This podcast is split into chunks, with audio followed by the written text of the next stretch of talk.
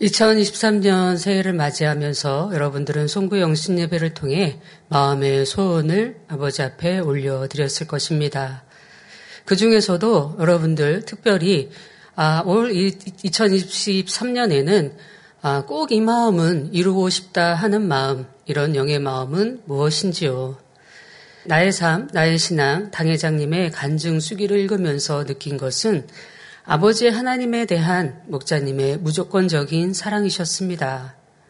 말로만 사랑한 것이 아니었고 온전한 순종으로 행하셨지요. 하나님 앞에 온전한 순종이 되려면 온용으로 들어가야 온전한 순종을 할 수 있습니다. 그렇다고 난 아직 반속도 영도 아닌데 온전한 순종을 할 수 없다고 생각할 것이 아니라 작은 것부터 차근차근 하나씩 순종해 나가고 있는지 스스로 점검해 봐야 할 것입니다. 순종이라고 하면 나보다 질서상 윗사람에게 하거나 영적인 질서 안에서 순종해야 한다고 생각하시는지요? 하나님 말씀에 순종하는 모습인가를 점검하기 전 내가 처한 환경 속에서 또는 내 주변 사람들에게 순종을 잘하고 있는 사람인지 먼저 살펴봐야 할 것입니다. 부부 사이에, 부모, 자녀 사이에, 친구 사이에, 믿음의 식구들 안에서 또한 조직의 질서 안에서 순종을 잘하고 계십니까? 물론 진리 안에서입니다. 꼭 아랫사람이 윗사람의 말에 따라야 순종이 아닙니다. 육으로도 순종을 잘하는 사람이 영으로도 순종을 잘하는 사람이 될 수 있다는 것이지요. 복싱을 하기 위해 링 위에 선수들이 올라갑니다. 책으로만 이론으로만 공부하면 링 위에서 승리할 수 있을까요? 머리가 좋고 책을 달달 외운다 하더라도 실전에서 연습하지 않는다면 펀치를 한 번도 날리지 못한 채 링 밖으로 내려오게 됩니다.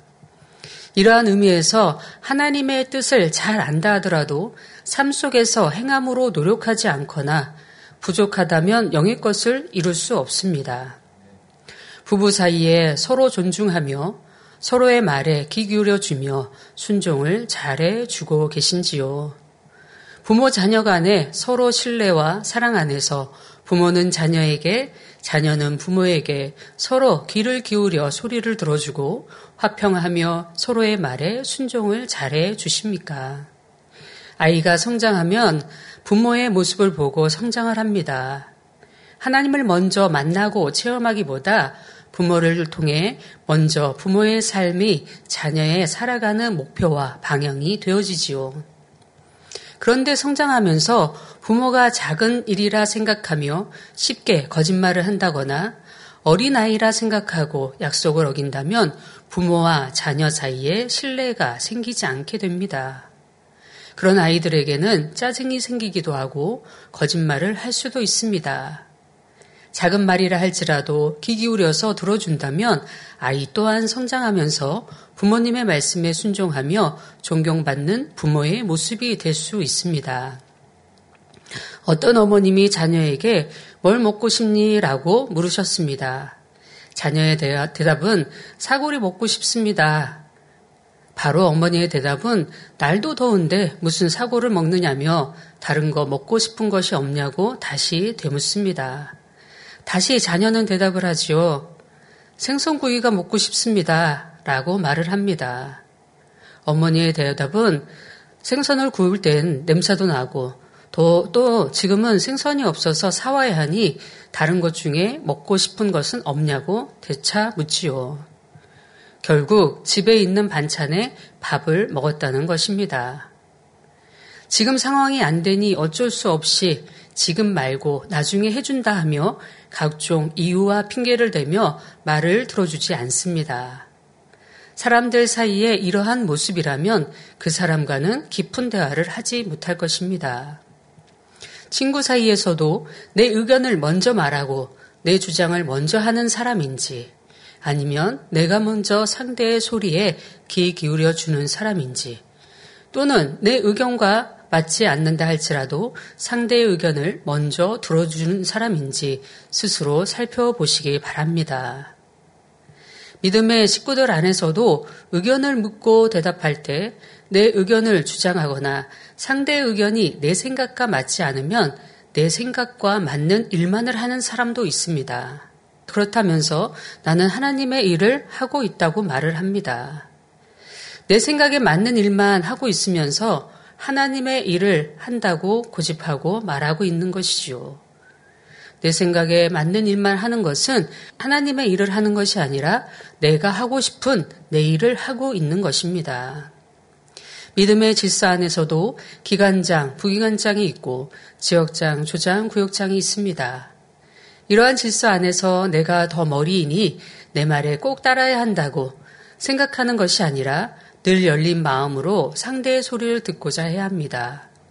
또는 질서상 아래라면 어떠한 상황이라도 비질리가 아니라면 꼭 순종하고자 하는 마음으로 행하고 있는지 우리 자신들을 살펴봐야 하지요. 육의 모습 속에서도 서로 간에 순종이 되지 않는데 어떻게 보이지 않는 하나님의 말씀에 순종할 수 있겠습니까? 삶 속에서 순종은 하고자 하는 마음만 있으면 쉽게 할 수 있는 일이 많습니다. 그러나 하나님의 말씀에 대한 순종은 우리의 생각과 이론과 환경을 뛰어넘는 것이 너무나 많이 있지요. 더 나아가 생명까지도 드려야 할 일이 많이 있습니다. 그러니 보이는 속에서 작은 것도 순종이 되지 않는데 어떻게 하나님의 말씀에 순종이 될 수 있겠습니까?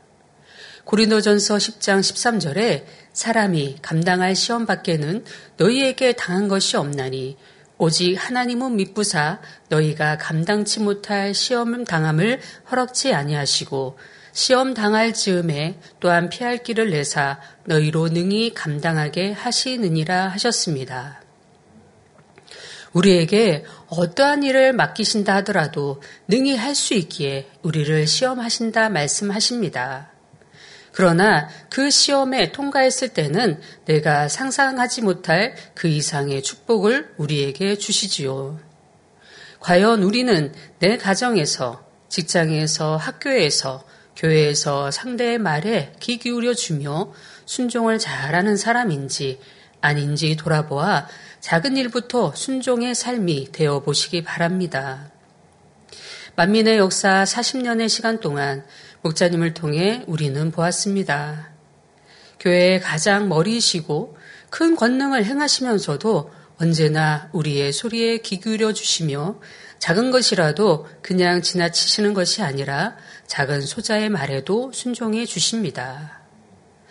어렸을 때 보았던 아빠의 기억도 아내를 대하던 남편의 모습에도 일가 친척 간의 모습에서도 순종과 섬김의 모습이셨습니다. 교회의 머리이신 당회장님으로서의 모습도 언제나 한결같이 누구에게나 순종해 주셨던 모습입니다. 목자님께서 하나님 말씀에 순종을 잘하신 이유도 이런 이유라고 생각합니다. 처음 하나님을 만나신 은혜로 순종을 잘하신 것이 아니라 성장하시면서 부모의 말씀에 순종을 잘하셨고 형제 간에 우애가 있으시며 가족 간에도 내가 가장이니까 꼭 내 말을 들어야 된다고 하신 것이 아니라 자녀의 말에 먼저 귀 기울여 주셨던 분이셨습니다. 이렇듯 순종이 기본이 되는 삶 속에서 하나님의 사랑을 체험하니 오직 하나님의 말씀에 온전히 순종하셨다는 사실입니다. 나는 왜 아직 변화가 되지 못한 걸까 생각하시는 분이 계시다면 이 시간의 말씀을 통해 순종의 삶으로 변화되시어 하나님께서 주시고자 하는 축복을 받아 가시길 기원드립니다. 이 시간 말씀은 순종 첫 번째입니다. 첫 번째 단락에서는 순종의 유형에 대해 살펴보며 다음 시간에는 하나님께서 원하시는 순종에 대해 살펴보고자 합니다. 여러분들이 어느 한 가게의 주인이라 생각해 보시기 바랍니다. 종들이 아무리 많은 일을 해 놓았다 하더라도 주인이 원하는 것을 해 놓지 않았다면 일한 것이 아무 소용이 없을 것입니다. 주인이 원하는 대로 맞춰야 그것이 진정한 순종이지요.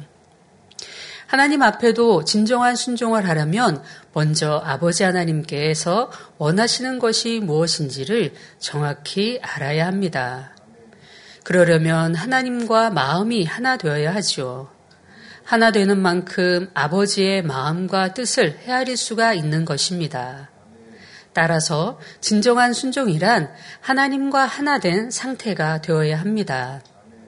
이는 다시 말해 온영이 되어야 진정한 순종을 할 수 있다는 말입니다. 그렇다고 온영이 되기 전까지는 진정한 순종을 할 수 없는 것일까요? 그렇지 않습니다. 누구나 진정한 순종을 하려면 하나님을 사랑하여 마음에서 우러나는 순종을 하면 됩니다. 누가 시켜서 억지로 하거나 의무감에 하는 순종, 또는 자기 의 가운데 하는 순종은 진정한 순종이라 할 수 없지요. 또한 순종이라 함은 순종할 수 없는 일에 순종하는 것이 진정한 순종입니다. 내가 할 수 있는 것은 당연히 내가 해야 하는 것이지요. 공부하는 학생이 어머니, 아버지, 나 대신 공부해 주세요 한다면 맞는 일이겠습니까? 혹은 직장인들이 지옥 같은 지하철을 타고 아침에 출근하는 일이 힘들다고 해서 부모님께 나, 나 대신 출근해서 일해 주세요 라고 하는 일이 맞는 일이겠습니까? 내가 할 수 있는 일, 혹은 내가 해야 하는 일은 내가 하는 것. 이것은 순종이라 할 수 없다는 것입니다. 우리가 할 수 있는 일은 우리가 해야 하는 것입니다. 한겨울 문을 열어놓고 잠을 자면서 하나님 감기에 걸리지 않게 지켜주세요 한다면 가지 않는 일이지요. 멀쩡한 자녀가 물을 앞에 두고 엄마 물 마시고 싶어요. 물 마실 수 있도록 도와주세요 한다면 부모로서 무엇라 하겠습니까? 이렇듯 신앙 안에서도 내가 할 수 있는 일은 내가 해야 하는 것이며 내가 할 수 없는 것, 내 이론이나 생각으로 이해되지 않는 것들을 해 나가는 것이 참된 순종입니다. 신령과 진정으로 예배하는 일, 부르짖어 기도하는 일, 신앙인으로 온전한 주일 성소와 11조를 해야 하는 것은 당연한 일입니다. 신앙의 연수가 더해질수록 충성해야 하는 일도 당연한 일을 하는 것입니다. 예를 들어 돌이 지난 아이에게 숟가락, 젓가락을 사용하여 밥을 떠먹여 주는 일은 당연한 것입니다. 그러나 정상적인 중학생 자녀에게 밥을 떠먹이는 일은 세상 표현으로 한심한 상황이라 할 수밖에 없습니다. 이렇듯 막 신앙생활을 시작하는 성도에게는 기도하는 일이나 온전히 주일 성수와 11조를 하는 일에 순종할 때 축복을 받습니다. 그러나 신앙생활 1년, 2년이 되고 5년, 10년이 지난 성도들에게는 그것은 당연한 일이지요. 그것으로 축복이 올 것을 기대하거나 그것을 순종이라 할 수 없다는 것입니다. 순종해야지라는 의욕만 가지고는 진정한 순종을 하기가 어렵습니다. 먼저는 마음 자체를 하나님께서 원하시는 마음으로 바꿔야 합니다. 그래야만 하나님의 뜻대로 순종할 수가 있는 것입니다. 순종에도 여러 유형이 있습니다. 첫째는 명령에 억지로 순종하는 경우입니다. 순종하지 않을 때 즉각 징계가 임한다면 사람들은 징계가 두려워서라도 순종을 하지요. 예를 들어 독재자가 권세를 휘두를 때에 저항 세력이나 자기에게 협조하지 않는 사람들은 그 사회에서 살 수 없게 만들어 갑니다. 자기를 돕지 않는 사람들은 명예를 빼앗고 재산을 빼앗으며 생명을 해치려 하기에 독재자의 명령에 옳지 않아도 대부분 거기에 순종을 하는 것입니다. 이렇듯 진리 안에서는 어떠한 마음으로 순종하고 계시는지요. 불순종하면 지적받으니까 혹은 내가 불순종하면 단에서 말씀하시니까 순종해야 반석으로 영으로 들어갈 수 있다고 하기에 순종하고 계시는지요. 그러한 이유로 순종을 한다면 참 순종이라 할 수 없습니다. 어떤 경우는 순종한다 하면서도 기쁨으로 순종하는 것이 아니라 힘에 의해 할 수 없이 순종하기에 불편한 마음이 얼굴에 드러나기도 합니다. 순종을 한다고 하면서 억지로나 힘들게 한다면 어찌 주인의 마음이 좋겠습니까? 이렇듯 순종을 한다고 하면서도 억지로 하고 있는 순종을 하고 있지 않으신지요. 어떠한 일이든 오직 기쁨과 감사함으로 순종해 나가야 합니다. 둘째는 자기 유괴의 능력 안에서 할 수 있다고 판단될 때만 순종하는 경우입니다. 곧 지시나 명령이 자기 생각에 맞을 때만 순종하는 것이지요. 여기에 해당하는 사람들은 자기가 순종할 수 있을 때만 순종합니다. 자신의 마음과 생각에 맞지 않을 때는 불순종이 나오지요. 오늘 본문 말씀의 배경 인물인 사울도 바로 이 경우에 해당합니다. 사무엘은 사울에게 여호와의 말씀을 전합니다. 사무엘상 15장 3절에 지금 가서 아말렉을 쳐서 그들의 모든 소유를 남기지 말고 진멸하되 남녀와 소아와 젖먹는 아이와 우양과 약대와 나귀를 죽이라 하셨나이다 했습니다. 그러나 사울은 사무엘상 15장 7절에서 9절에 사울이 아, 화일라에서부터 애굽 앞 술에 이르기까지 아멜락 사람을 치고 아멜락 사람의 왕 아각을 사로잡고 칼날로 그 모든 백성을 진멸하였으되 사울과 백성이 아각과 그 양과 소의 가장 좋은 것 또는 기름진 것과 어린 양과 또 모든 좋은 것을 남기고 진멸키를 즐겨 아니하고 가치 없고 낮은 것은 진멸하니라 했습니다. 아멜렉의 모든 소유를 남기지 말고 진멸하라 하신 말씀을 저버리고 왕을 사로잡고 왕과 소중에 좋은 것들을 남겨두었습니다. 사무엘이 왜 여호와의 말씀을 어겼는지 물으니 하나님께 제사하기 위해 좋은 것을 남겼다는 것입니다. 이로 인해 결국 하나님께서는 사울을 버리셨고 본문 말씀과 같이 순종이 제사보다 낫고 듣는 것이 수양의 기름보다 낫다라고 말씀하십니다. 이 하나의 일로 하나님께서 사울을 버리셨겠습니까? 그렇지 않습니다. 불순종한 많은 세월들, 하나님 뜻과 이별했던 많은 일들이 쌓였기에 결국 버림을 받을 수밖에 없었던 것이지요. 23절에 거역하는 것은 사술의 죄와 같고 완고한 것은 사신 우상에게 절하는 죄와 같음이라 말씀하십니다. 순종하지 않는 것은 하나님께서 가장 싫어하시는 우상에게 절하는 죄와 같다라고 말씀하시죠. 이렇듯 자신의 생각과 맞는 것만 행하면서 순종했다 생각하지 않습니까? 혹은 자신의 생각에 더 좋은 방향으로 행하면서 나는 마음을 다해 순종했다라고 생각하지는 않으신지요. 결국 이러한 사람은 자기 생각에 맞지 않냐면 불순종이 나오게 됩니다. 아무리 자기 보기에 좋게 행했다 하더라도 하나님이 명하셔도 자기 생각대로 하니 결국 하나님께 버림을 받을 수밖에 없습니다. 자기 보기에 좋은 것만 자신이 할 수 있는 것만 순종하고 있지 않으신지 살펴보시기 바랍니다. 순종의 유형 셋째는 무조건적인 순종입니다. 자기 의사 없이 무조건 아멘 하는 사람입니다. 내가 이 일을 할 수 있을까 없을까를 생각하지 않습니다. 자기의 생각에 맞나 맞지 않나를 따지지 않지요. 말씀을 들으면서 여러분이 이 시간 베드로가 되어 보시기 바랍니다. 마태복음 17장 27절에 예수님께서 베드로에게 내가 바다에 가서 낚시를 던져 먼저 오르는 고기를 가져 입을 열면 돈 한 세계를 얻을 것이니 가져다가 나와 너를 위하여 주라라고 말씀하셨습니다. 낚시를 해서 먼저 오르는 고기의 입을 열면 돈이 있다는 것입니다. 그것을 가져다 세금을 내라 하시지요. 여러분들에게 이렇게 명하신다면 얼마나 온전한 순종이 되겠습니까? 무조건 아멘하고 낚싯대를 들고 가시겠습니까? 아니면 입술에 내지 않는다 할지라도 어떻게 물고기를 잡는다고 돈이 나온다는 말인가 라고 하며 육신의 생각을 동원하지 않습니까? 어떤 분들은 나는 낚시를 하지 못하는데 생각하며 혼자 고민하시는 분은 없으신지요. 물론 오늘의 말씀은 베드로는 낚시를 하는 사람이기 때문에 그 물고기를 올린다는 것, 그것은 그것에 순종한다는 것은 어려운 일은 아니었을 것입니다.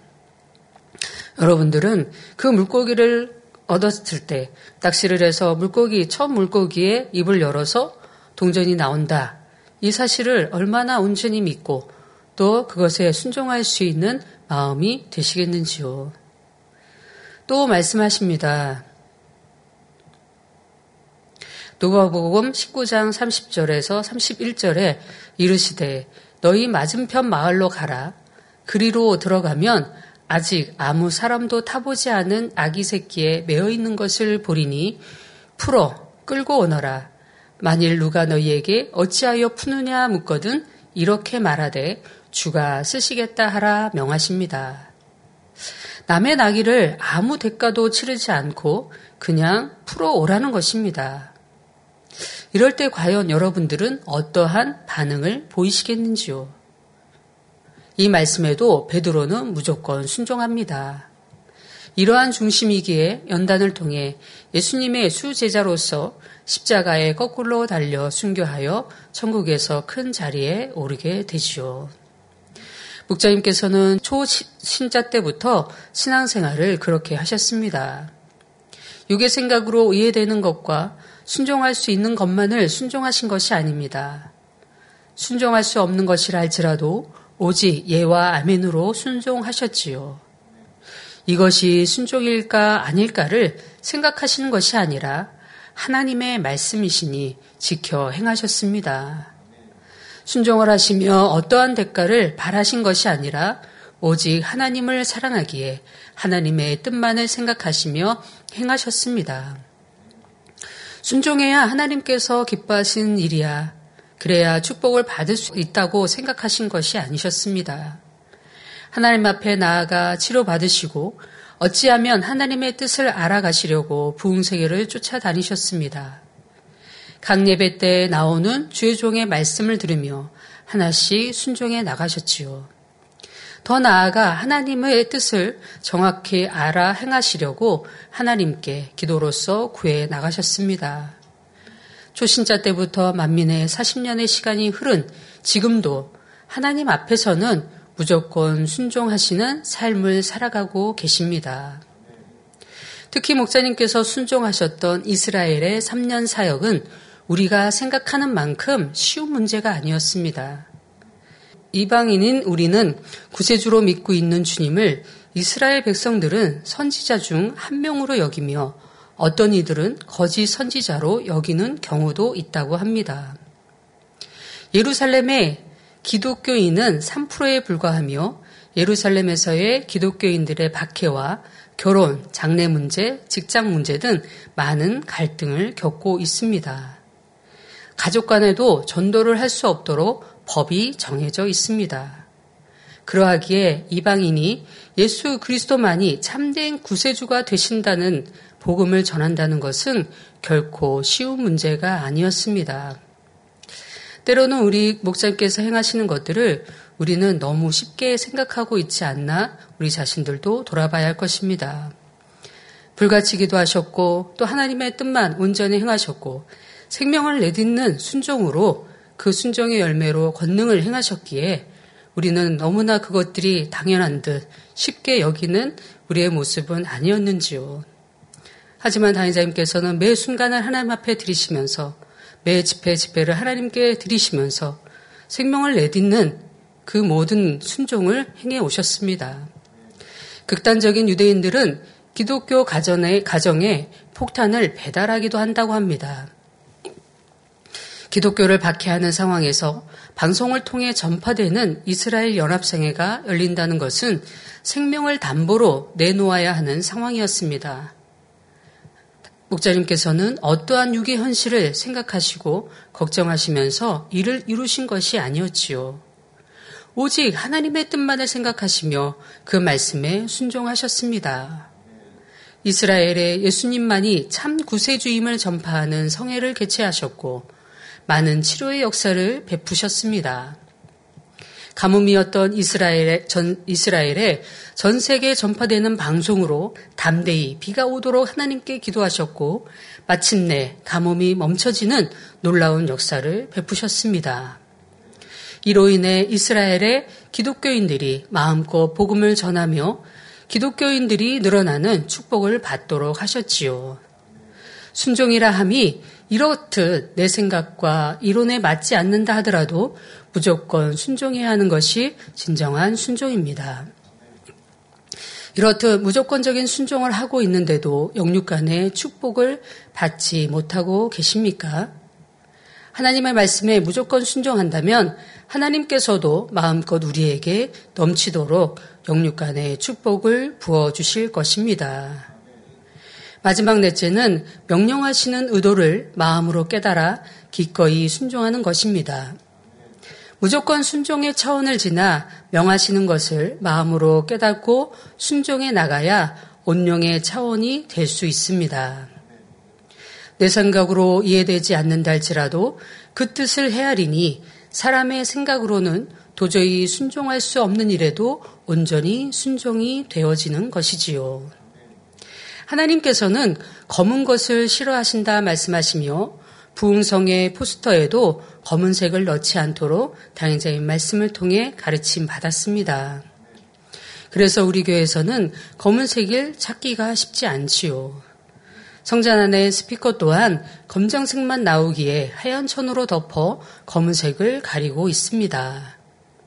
그래서 만민의 성도들은 집안에 있는 물건이나 옷이나 가방이나 차까지라도 검은색이면 어찌하면 피하려고 하실 것입니다. 만민의 성도라면 그것이 죄나 악이 아닌데 그 정도는 괜찮지 않나 생각하시는 분은 없으실 것입니다. 혹여 때로는 곤색이나 어두운 색을 입은 분들에게 어둡다라고 말씀드리면 검은색 아닌데요 라고 말씀하시는 분이 있습니다. 진리를 행하는 일이나 순종하는 일은 율법 안에서 행하는 것이 아닙니다. 목자님께서는 그 이유를 설명해 주셨지요.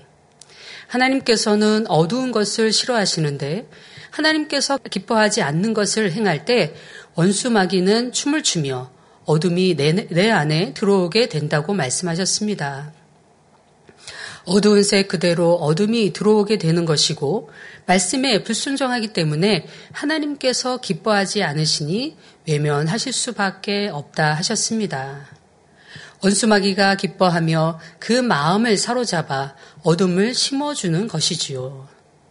하나를 유혹하면 미혹받게 되고 다음으로는 두 개, 또 하나씩 미혹받아 가며 사로잡아 가는 것입니다. 결국은 사망의 길로 이끌어가게 되는 것이지요. 이러하기에 권색인이 괜찮다고 말할 것이 아니라 하나님께서 우리에게 원하시는 마음을 깨달아 행해야 합니다. 예전에 어렸을 때부터 당회자님께서는 저희에게 권색이나 뭐 어두운 갈색이나 이런 것들을 입지 못하도록 말씀해 주셨습니다. 어릴 때 어릴 때는 성장하면서는 아 그냥 담임자님께서 아빠 아빠는 어, 어두운 색을 싫어하시는구나라고만 생각을 했었죠. 그런데 어느덧 문득 성장을 해서 매 마음에 아버지께서 깨우침을 주셨습니다.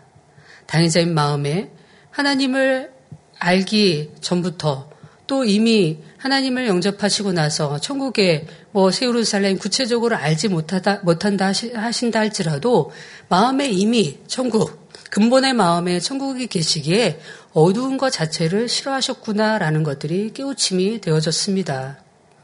그래서 이렇게 마음으로 깨닫는 것, 마음으로 깨달아서 하나님께서 원하시는 것들을 행해 나가는 것이 중요하지 내가 권색이니까 검은색이니까 아우 권색은 검은색이 아니니까 이런 것들이 중요한 것이 아니라 진정 하나님께서 내 마음에 내 마음에 천국이 있고 세루살렘이 있다고 한다면 당연히 어두운 것은 싫어할 것이고 또 어두운 것은 눈에 보이지도 않을 것입니다. 세상 것들, 육의 것들은 내 눈에 보이지 않게 되어질 수 있다는 것이지요.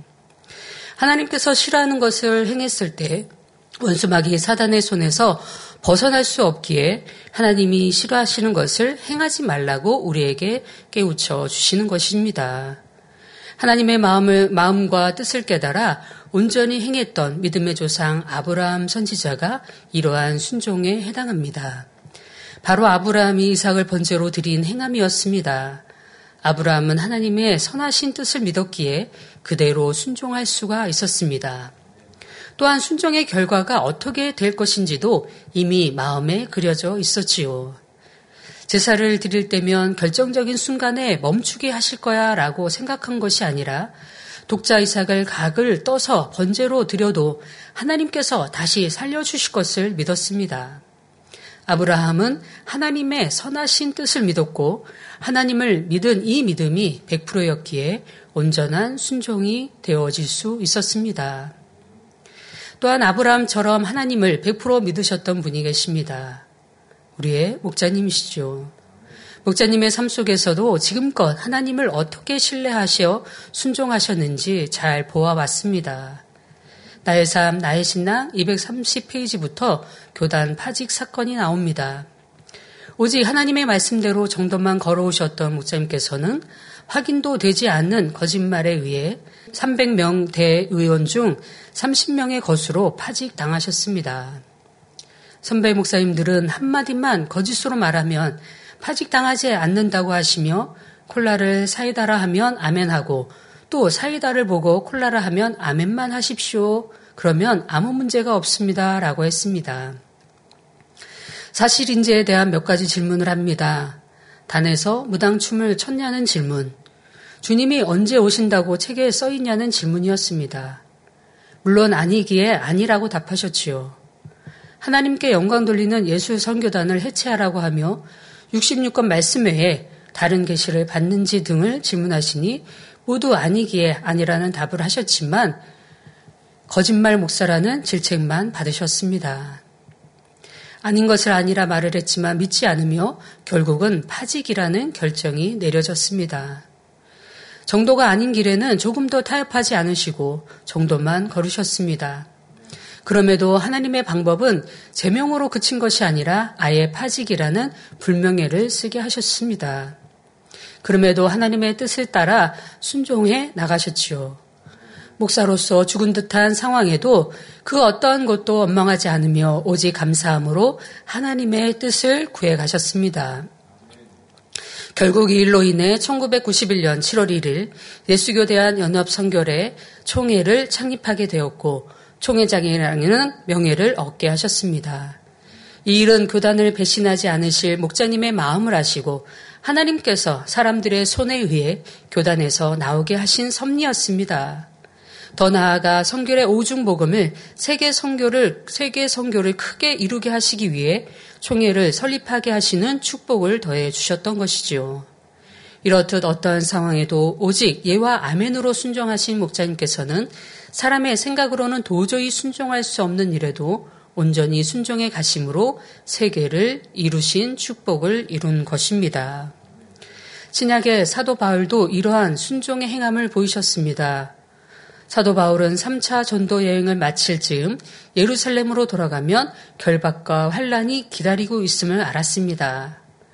두로라는 곳에서 만난 제자들도 성령의 감동으로 말하기를 바울에게 예루살렘에 들어가지 말라 권했지요.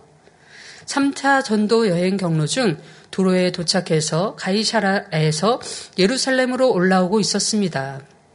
그러나 사도 바울은 그 누구보다 하나님의 뜻을 잘 알고 있었지요. 그래서 사도행전 21장 13절에 너희가 어찌하여 울어 내 마음을 상하게 하느냐 나는 주 예수의 이름을 위하여 결박받을 뿐 아니라 예루살렘에서 죽을 것도 각오하였노라 라고 했습니다. 예루살렘으로 올라가면 결박당하고 감옥에 갇힐 건 뻔한 일이고 자기를 죽이려고 할 것도 알고 있지만 이것이 하나님의 뜻이기 때문에 그 길로 걸어갑니다. 많은 사람들의 거듭된 만류에도 사도 바울은 하나님의 섭리를 바로 깨달아 그 인도하심에 온전히 순종했던 것입니다. 그 결과 어떻게 되었습니까? 성령께서 알려주신 대로 사도 바울은 예루살렘에서 붙잡혔습니다. 그런데 그로 인해 로마의 총독들과 유대 왕족들에게도 복음을 전하게 되었지요. 또한 로마에도 복음을 전하게 됨으로써 하나님 나라를 크게 확장시켰던 것이고 이 복음이 전 세계에 전파될 수 있었던 것입니다. 이렇듯 순종한다 하더라도 그 뜻을 알아 순종한다면 주인의 입장이나 부모의 입장에서 그 종이든 자녀에게 믿고 맡기지 않겠습니까? 결론을 말씀드리겠습니다. 지금까지 순종의 네 가지 유형을 말씀드렸습니다. 순종한다고 하지만 각자의 마음에 따라 네 가지의 모습을 말씀드렸지요. 첫째는 명령에 억지로 순종하는 경우, 둘째는 자기 유괴 능력 안에서 할 수 있다고 판단될 때만 순종하는 경우입니다. 셋째는 무조건적인 순종입니다. 마지막 넷째는 명령하시는 의도를 마음으로 깨달아 기꺼이 순종하는 것입니다. 그렇다면 우리 아버지 하나님께서 가장 원하시는 순종은 몇 번째일까요? 바로 네 번째 유형이지요. 하나님의 뜻을 마음으로 깨달아 기꺼이 순종하는 것입니다. 그러나 세 번째로 무조건 순종하는 것 또한 하나님께서 기뻐하십니다. 더 나아가 네 번째 유형처럼 아버지의 뜻을 헤아리고 알아서 순종해 나가야 합니다. 세 번째 유형처럼 무조건 순종할 수 있는 사람이 되어야 하나님께서 마음껏 쓰실 수가 있습니다. 과연 나는 어떤 마음으로 순종하고 있는지 점검하심으로 2023년 우리에게 주시고자 하시는 영육간의 축복을 마음껏 받으시기를 기원 드립니다.